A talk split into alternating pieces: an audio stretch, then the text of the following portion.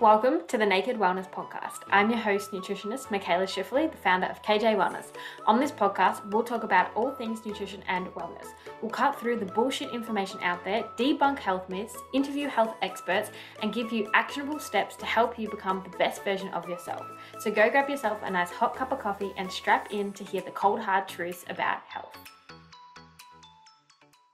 Hello, everyone, and welcome back to the Naked Wellness Podcast. Today, I have a very special guest with me. I have Maddi Parsons. Maddi is a dietitian who focuses on eating disorders. She helps people to heal their relationship with food and to just really feel in control around food again, which obviously aligns a lot with me and my messaging. So, I'm so excited for this episode, and welcome, Maddi. Hey, how are you going? I'm so excited to be here. I'm so excited that you are here. So just, let's start off. Like, did you want to tell us a little bit about you, your own health journey, like what made you become a dietitian?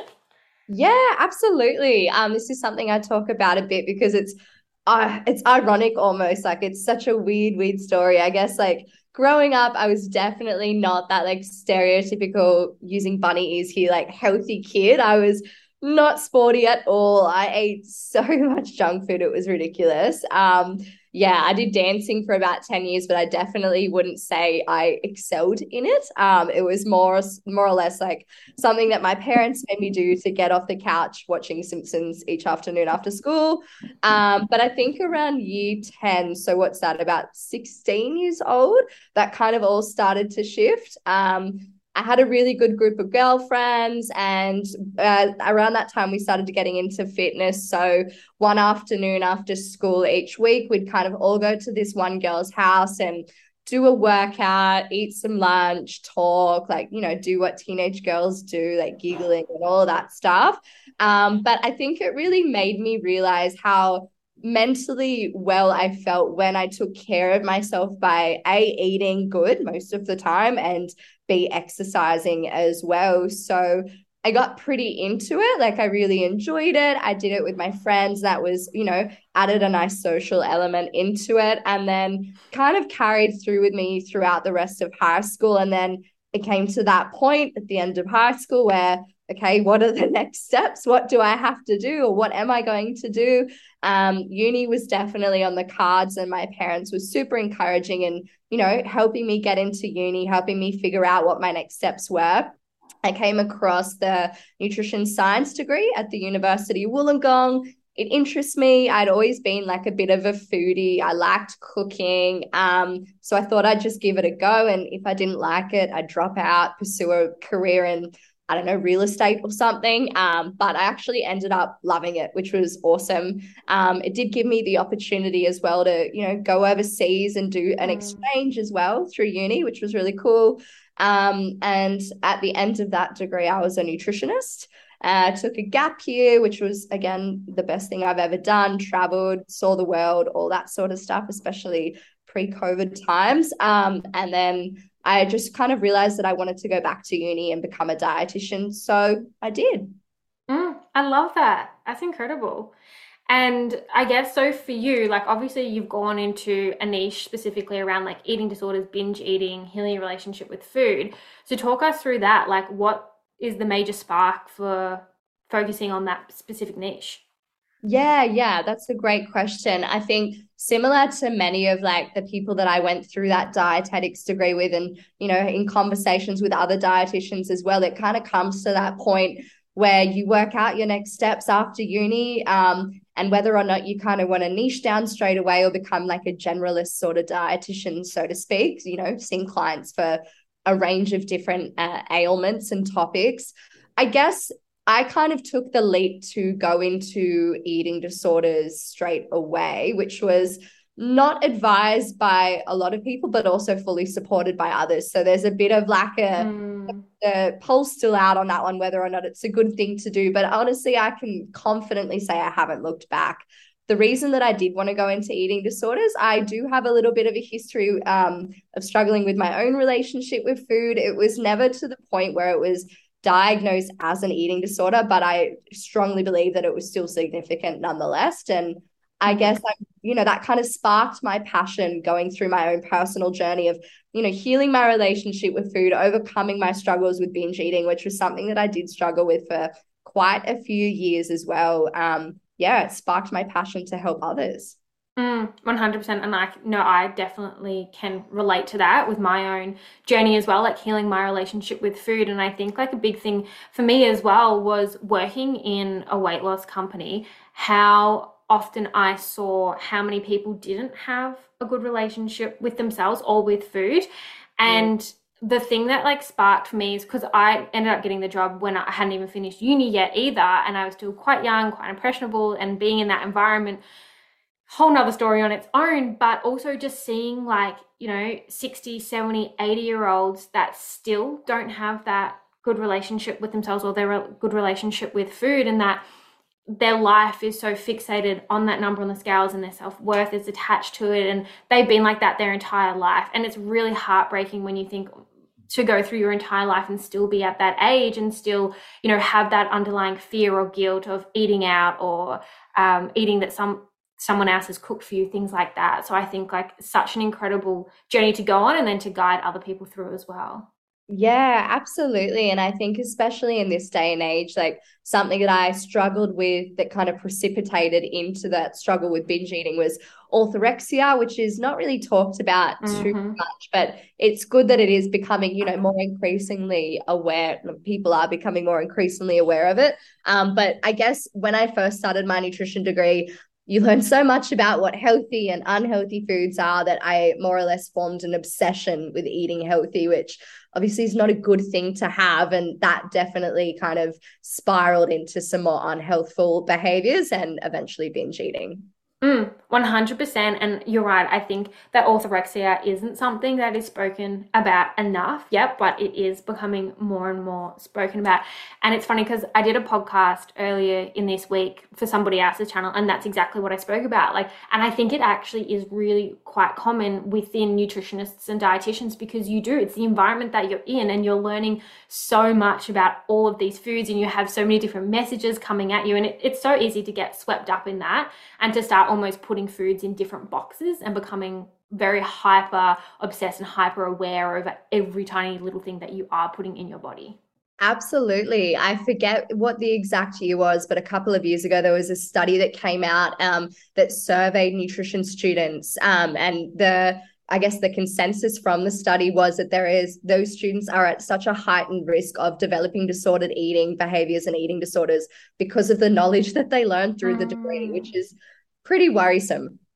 100%. And I think it's even interesting because knowledge is power 100% and sometimes i think you can almost know too much and i look at this in the sense of also tracking calories if you've tracked your calories and your macros for such a long period of time, well, I think, you know, there's a sense where, yes, you can have like a good understanding of it, but it can definitely be taken to a point where you're so hyper aware of it that you don't even have to log it anymore. You can look at your meal and like roughly calculate it. And if you're trying to then unlearn all of that because, you know, it's becoming obsessive or you're not eating other things because it's not tracked within your calories of the day, that's when it can become a little bit of a problem. Absolutely. The analogy that I use with my clients, and I'm sure you're similar, is that that calorie kind of uh, light switch isn't necessarily like a switch. Like it's not something that can be flicked on and flicked off. It's always going to be present, knowing the knowledge that you know. Like it's very hard to unlearn and forget all of that knowledge. So it's helpful. All right, what I work with my clients is like thinking of it like a light dimmer. Like, yes, it can be absolutely dimmed down, but I think it's unrealistic to expect that it's, you know, completely going to be switched off. Absolutely. And so when you talk about like binge eating specifically, let's dive into that a little bit more. Like obviously I one thing I see a lot is like the difference between binge eating and overeating and kind of like a miscommunication and messaging around that. Did you want to kind of like explain what is binge eating and the difference between those two? Yeah, absolutely. Because I think it's something that people often get like confused about and aren't sure how to differentiate between the two. So I guess to kind of clarify what binge eating is, typically i guess by the you know diagnostic criteria of what binge eating kind of classifies as it's eating in a pretty short period of time typically around the two hour mark. And that amount eaten is generally larger than what most people would eat within that period of time. Also that person views it as excessive as well. So it's either an excessive amount of food and the physical amount of food, or the person in their mind sees it as excessive. So there's two different types of binge eating. It can be, you know, excessive in itself, or it can be viewed as excessive.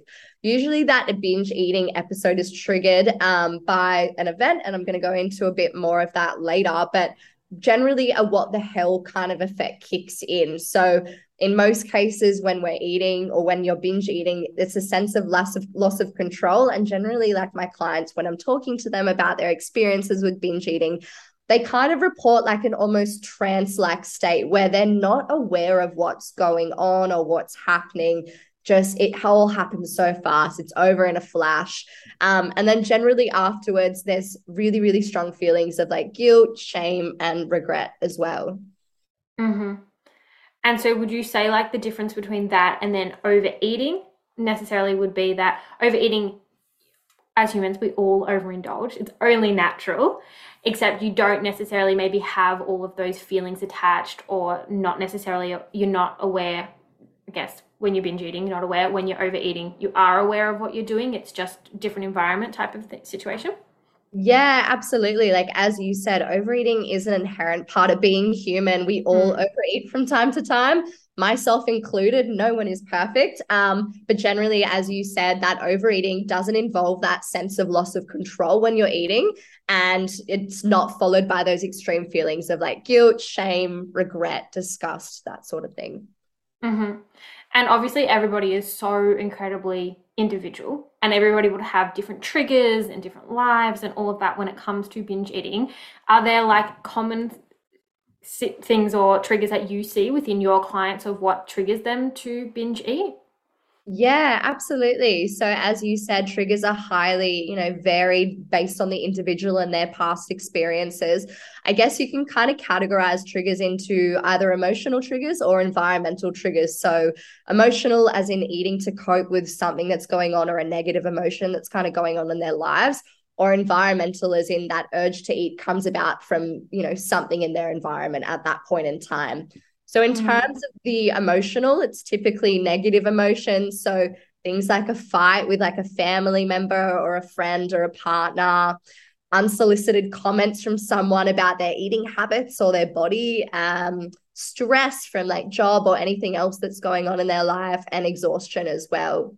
Um, another one as well is like a dietary rule being broken, and that can more or less be categorized into like the environmental kind of triggers.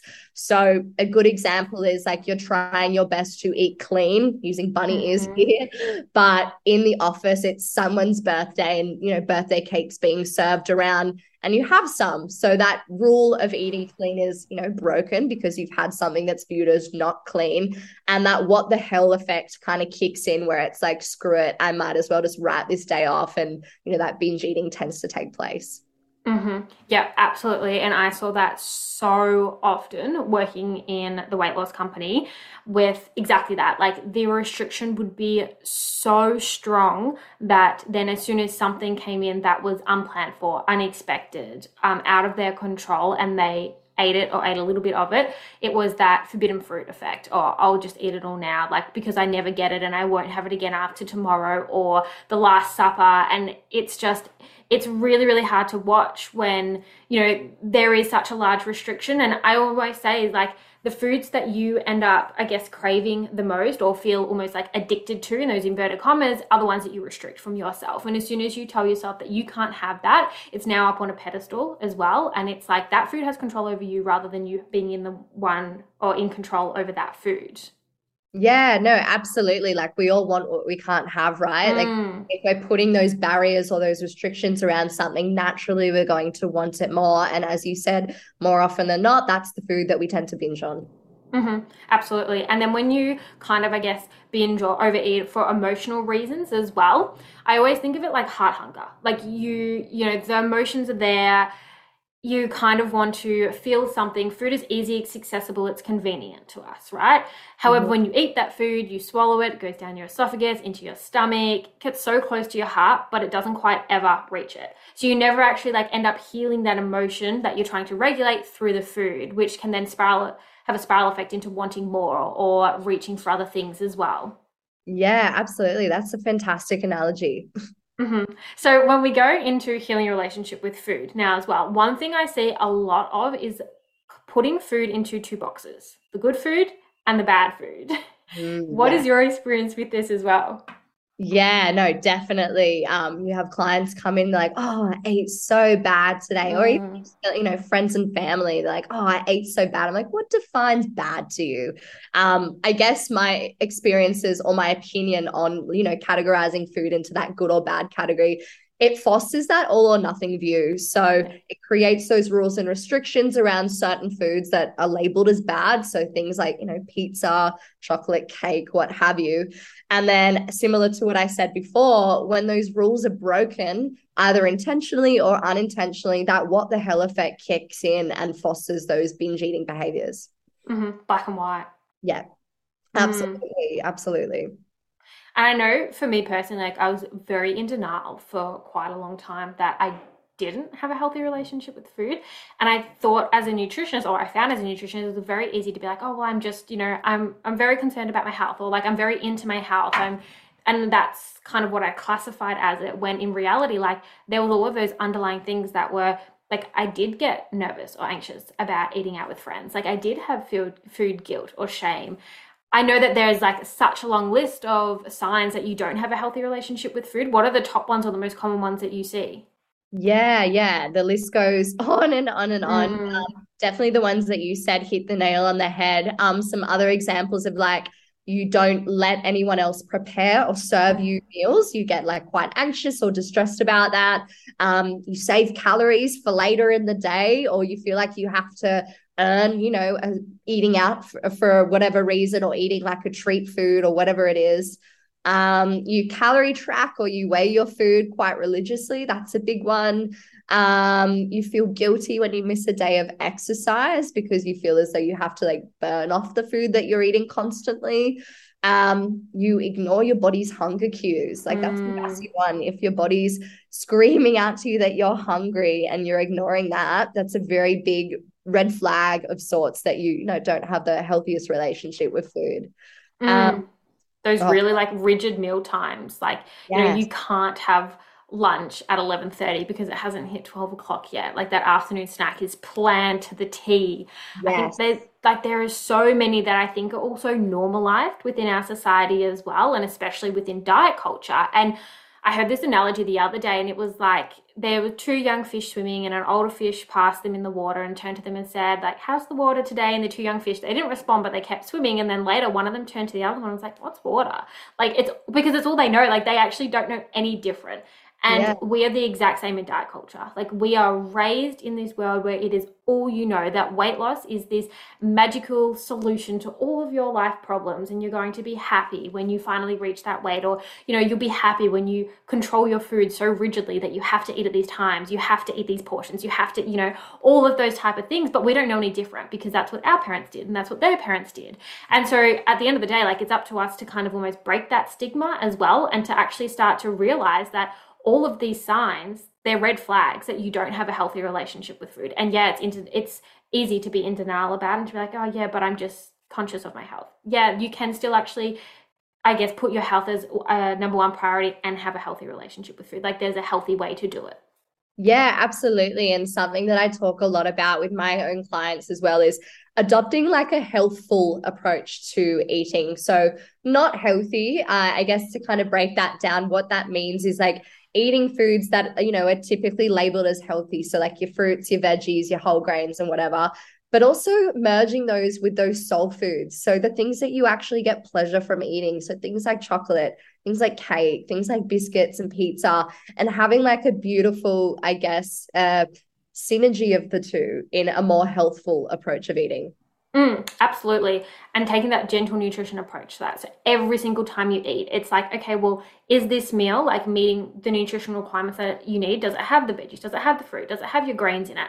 And then are you going to be mentally satisfied after you eat it? Like, do you, will you walk away from this meal being like, yep, that hit the spot? Because if you're craving a sandwich and you eat a salad, you're going to walk away from that salad being like, no, I need something more. And then that might not hit the spot. Or if you're craving, you know, when you crave chocolate and then you try and hit that curb with like some fruit and then some like nuts and then like and you go in this like full circle and you end up eating the chocolate anyway. It's like well you should have just done that in the first place. Absolutely. So, like, not only satisfying that physical hunger for actually, you know, eating food, but also that emotional hunger, something that's, as you said, going to hit the spot, going to keep food off your mind for the next however many hours until you're hungry again. Mm-hmm. Yeah.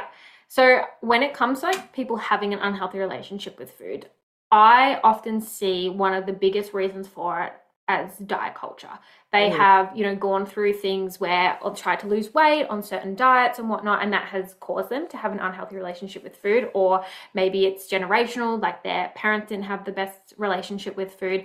One thing in particular I also see is that especially the diets that are very, very restrictive. Like if we were to take keto for an example, where somebody loses weight by cutting out a major food group, you then automatically demonize that food group because it's like, oh, well, I was able to achieve this by not having that, so I'm never going to have that again, sort of thing. Would you say you kind of see the same? Yeah, absolutely. So generational um, influence is a huge one. So growing mm. up in a household where there's dieting or like negative food or body talk present constantly is huge um, trauma from like your past or your childhood as well that you know kind of leads to low self-esteem um, low self-worth poor body image um, also a big one is social media. I detest the what I eat videos. They are the bane of my existence. mm, yeah. Social media is a massive one. And I think as well, uh, for a lot of time, like there were when clients would come to me like, oh yeah, but this is what I see on social media. It's like, okay, but at the end of the day, we have control over who we follow, who we mute, who we block on social media. And I think it's really important that we almost take that on and be like, okay, well, yeah, I need to be the one who controls what pops up on my feed when I go onto that because we are adults at the end of the day and you can fully control what you consume. And it's really important that you actually become aware of what is impacting you consciously or subconsciously. Yeah, absolutely. You're the curator of your social media feeds, or you're the curator of, you know, what information or what uh, talk is coming through. Mm, yeah, massive, massive one. But starting to heal your relationship with food, it's a yeah. big journey. Hey, it is huge, and I think something that's not often uh, talked about is the fact that it takes a lot of time. Like too often we see like you know 12 week shreds and mm. however programs to, you know, get X amount of kilos off, that sort of stuff. But actually doing the reverse work and healing that relationship with food so that positive relationship with food and your body actually sticks in the long term, it takes a lot of time. And that's mm-hmm. something that needs to be talked about, I think, first and foremost, that it's not a quick fix. It's not mm-hmm. something that's going to happen overnight. No, and it's actually quite mentally exhausting as well. And there's a lot of times where you feel quite uncomfortable doing it. Like it pushes you so far outside of your comfort zone that there's days where you're like, I don't want to do this anymore. Like it's easier for me to revert back to the restricting behaviors. And then there's other days where you're like, woohoo, like I'm achieving so much. Like I'm challenging all of these food rules. Look at me go. And I just like it's a whirlwind of emotions. And you're right, like it's not a quick fix. Absolutely. Recovery is very much not linear. Like that, as you said, there'll be days where it feels so easy and it might even seem like, okay, what's the point of, you know, getting treatment anymore? Like I'm sweet, everything's healed. But then there'll be days where it feels really, really challenging. And I think that's, you know, normal and that's to be expected and that's mm. okay. Mm. Mm-hmm. Absolutely. And it's why I say that going on a journey of healing your relationship with food is one that you should definitely do with a health professional so mm. that they are there. They're there to hold the space for you, to celebrate the wins, to guide you through the struggles because it is really, really tough. And I'd say, like, that's the first place to start. Yeah, absolutely. Um, some other minor ways to kind of start getting that ball rolling, so to speak. Number one, stop calorie tracking or weighing your food. That's a biggie um i guess as well like eating regularly and making sure that you're eating adequately throughout the day to get rid of that mental restriction around food. Mm-hmm. yeah because if you are somebody who finds that afternoon nighttime you really struggle with feeling satisfied and you feel like you have to keep eating or you have these big urges to eat look at the rest of your day. Like are you having a really small breakfast not snacking tiny lunch and then it gets to dinner and then the nighttime's like a free-for-all sort of thing eating more consistently is a massive one. Yeah, absolutely. And a biggie, but I know it's easier said than done. And again, this is something that takes time, but letting go of that need to be perfect in the context mm. of nutrition, like letting go of that perfectionism around food. No one's perfect. Even people that have studied nutrition for 50 years don't eat perfect. Like it's an inherent part of being human to eat, you know, different foods from time to time. Mm, absolutely. And like completely fine as well. Yeah, absolutely. Yeah. yeah. And then also like starting to just become aware of like, do you have food rules? And food rules are things that I guess you put on yourself, like whether it's tracking specific foods or it could be eating at those rigid times, all of those kind of things. Like, do you have things that if you were to do differently, it would make you feel uncomfortable? Yes. And I find that they're like, you peel back the first layer and you're like, holy shit. I have so many that are just going out. Right. And it's like I was doing these without even knowing that I was doing them. Yeah, absolutely. Or even like telling yourself that you don't like a certain food, but it's really just a feared food. Mm. Yep. Or yeah. yeah. like you're intolerant to it, makes you feel funny. Yes. Um, like eating with like really specific cutlery and like not allowing yourself to eat with any other size, shape, cutlery. Like, you know, just being like really, really particular about certain things that if somebody else is to be like, oh, like, you know, that's that's an interesting thing that you do. Maybe like think about it and just be like, okay, like if I was to change this, how does that make me feel? Yeah, absolutely. And something that I always talk about as well is like if you saw a loved one, so like a partner, a family member, or a friend doing the behaviors that you're doing, whether or not you think they're bad right now, how would you respond? Would you think that it's okay? Or would you think that hmm, as you said maybe something's you know maybe something's up? Mm, yeah. And then when you like are working with somebody that you're comfortable with you can slowly start to challenge them little by little. And like we said like this journey's not a quick fix. Like break them down. This journey is all about baby steps yeah, baby steps are the way to go so that each step is solidified rather than jumping the gun, which I know can be super, super tempting. You just want to get recovery over and done with. You want to get to that end goal, but it's far better to go slow and making sure that each step is solidified so it actually lasts. Mm, mm-hmm. Yeah. One thing I also hear a lot is a fear around weight gain in mm. recovery as well. Is oh yeah, recovery of like healing relationship food is massive. Yeah, absolutely. And I arguably probably the biggest hindrance to healing or recovery. Mm, yeah. And I guess like at the end of the day, you have to ask yourself like what what is the worst? If you even were to gain a couple of kilos, like what is going to happen? Yeah, and as similar to the onion analogy or the peeling back the layer thing that you talked about before, peeling back like why weight gain is such a bad thing for you. Like why do you value weight so so much like what are your core beliefs or your core values around weight and hmm. peeling mm. back that layer by layer like what does that mean to you what does that say about you as a person how does it you know impact your life and addressing all of those um I guess layers of the onion um, is a really good analogy because it's easy. Um, yeah. person, but peeling back every single layer on that belief of like, I can't gain weight. I'm afraid to gain weight. And without doing that, recovery or healing is just it's it's really hard. Mm, 100% it is, especially when it's like deep seated into you. Like trying to unlearn these things is so hard.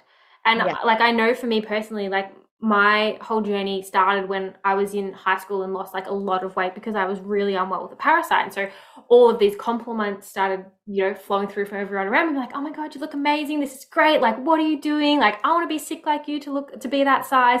And so for me, in my head, at such a young, impressionable age, I was like, oh, well, I'm now like accepted in inverted commas by society because I'm smaller, yeah. which is so mentally messed up. Like, because at the end of the day, like it doesn't, shouldn't matter what goddamn size I am. People either like me or they don't like me. Like I either have, you know, like they're either my friends or they're not my friends, sort of thing. It should yeah. not make you more or less accepted by society. But that's like the mindset that I grew up believing that if I was, you know, this small, tiny, unhealthy size because I was so unwell, people liked me more. So for me to try and unlearn that for like years and years of like think believing that that was the case, so so so hard. Yeah, absolutely. And, you know, especially as a young girl, we all want to be accepted, right? We all want to fit in. We all want to feel included and involved. So, if that connotation was created at that age, it's understandable that it kind of stuck around.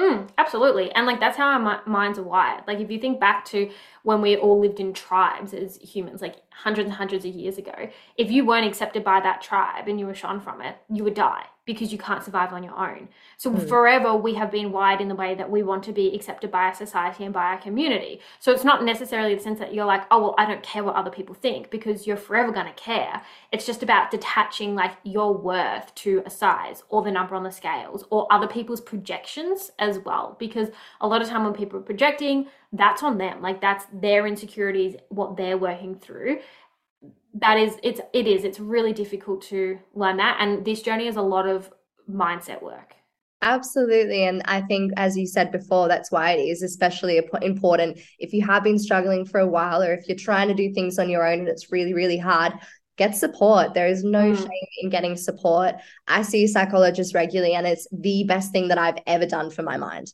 Mm, 100%. I think another thing that I find with healing your relationship with food is there's no like quick, immediate wins almost.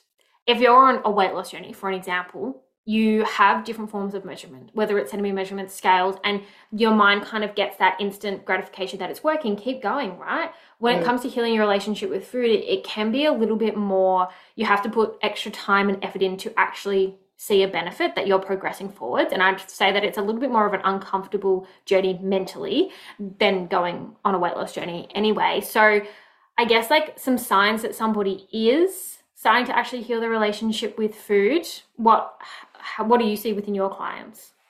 Um, again, the list goes on and on, mm. but typically like those mental uh, wins that we celebrate are things like you're starting to feel more comfortable going out to social events that are around food or you're feeling okay when food is prepared by someone else like your mum's made it or your partner's made it and you're okay with eating it or you go to a restaurant and that's comfortable mm-hmm. for you. Um, you stop eating when you're comfortably full. You no longer have that uh, impulse to keep on eating past the point of comfortable fullness. Yeah. Uh, no foods are off limits. That's a huge one. So, no longer having that black and white view on food, being able to honor your hunger and your cravings. So, if you feel like chocolate, you eat chocolate and it doesn't mm. affect the mm. rest of your day. Mm-hmm. Yeah, I know for me, like one point where I really was like, okay, this actually feels comfortable was when I was sitting at dinner out. I hadn't planned what restaurant we were going to because I let somebody else do that, which was different. Mm-hmm. And then looking at the menu, we were getting share food. So I was like, normally I'd be like, okay, this is what we're ordering. We're ordering X, Y, and Z. Like I just take control. But I had absolutely no say. And I was like, I actually don't care what we order. And I was sitting there at dinner, like so absorbed in the conversations that I was having with friends and family that the food was not the at the forefront of my mind, which for me was like that was a massive shift because a lot of times if you don't have a healthy relationship with food, when you do go out for dinner, it's all you can think about is what do I order? What's the best option? What did I have earlier today? What will I have tomorrow? Will I have dessert when I get home? Or do I need to balance it out? Will I exercise? Like it's just, and you can't actually concentrate on who you're with and the time and the quality time that you're spending with them because food is just all you can think about. Yeah, absolutely. So, arguably, probably the biggest sign that everything's, you know, starting to heal and you're on that road to recovery is food doesn't dictate your every waking thought or your daily decisions, or, you know, calories aren't the determinant of your food choices as well. Mm, yeah. And a lot of clients, when they first come to me, like, oh, I just don't want to think about food anymore.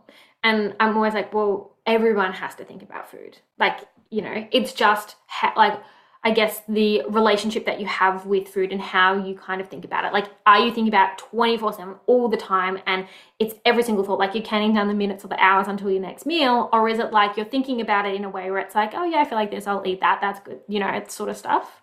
Yeah, like that gentle nutrition approach, mm. thinking about it in a way that, like, okay, how can I, you know, take care of my body and show my body that I care about it and I respect it without it being too all consuming? Yeah, Love it.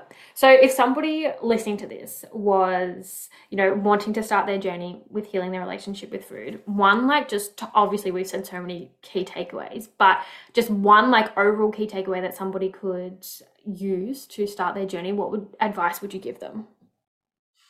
I'd probably say if you weren't yet ready to reach out for additional professional support, Mm-hmm. Keep a food and mood log so you can become your own mm. expert on your food and mood. Love that. Mm.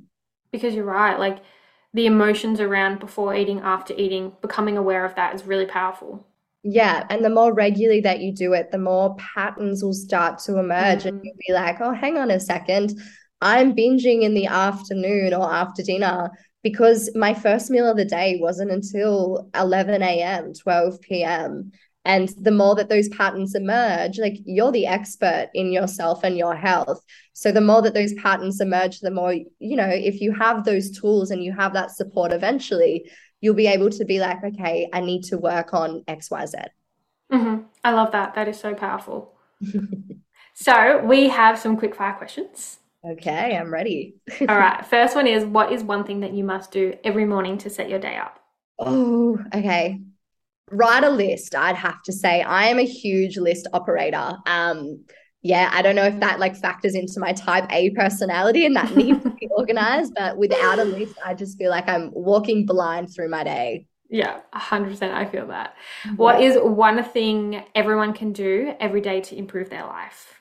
Ooh, okay. These are great questions. Um, as cheesy as it is, it has been something that I've tried to implement this year, and I have noticed significant improvements in my, I guess, happiness throughout the rest of the day. When you wake up every morning, before you check on your phone, before you go on social media or get out of bed or whatever, just still with your eyes closed in bed, just say at least one to three things that you're grateful for in life.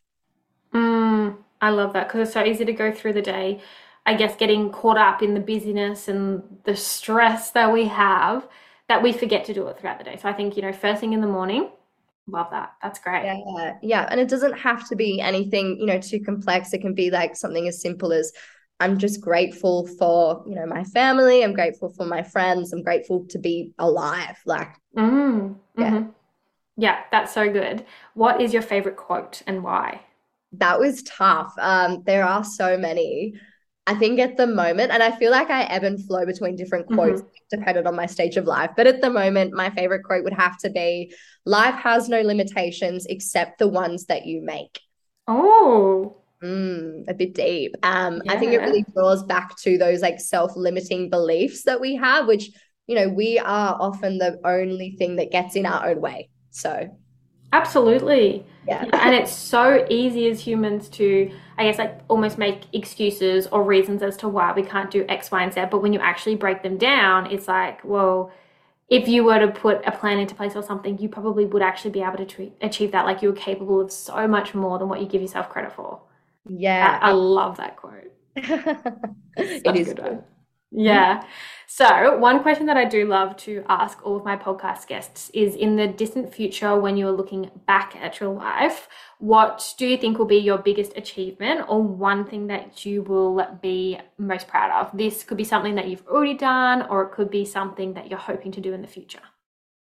Ooh, that is a great question. Um, I must say, I guess in a work slash professional capacity, something that I want to be able to look back on and be so proud that I have achieved is the fact that I have helped hundreds, if not thousands, of women heal their relationship with food, overcome their struggles with binge eating. Like, as you know, I've talked about in this podcast episode, it's something that I personally have gone through myself hence why I'm so passionate about it. And I just think it would be fantastic to help other people going through the same journey come to the, you know, healing point in their lives where they feel comfortable around food and their bodies.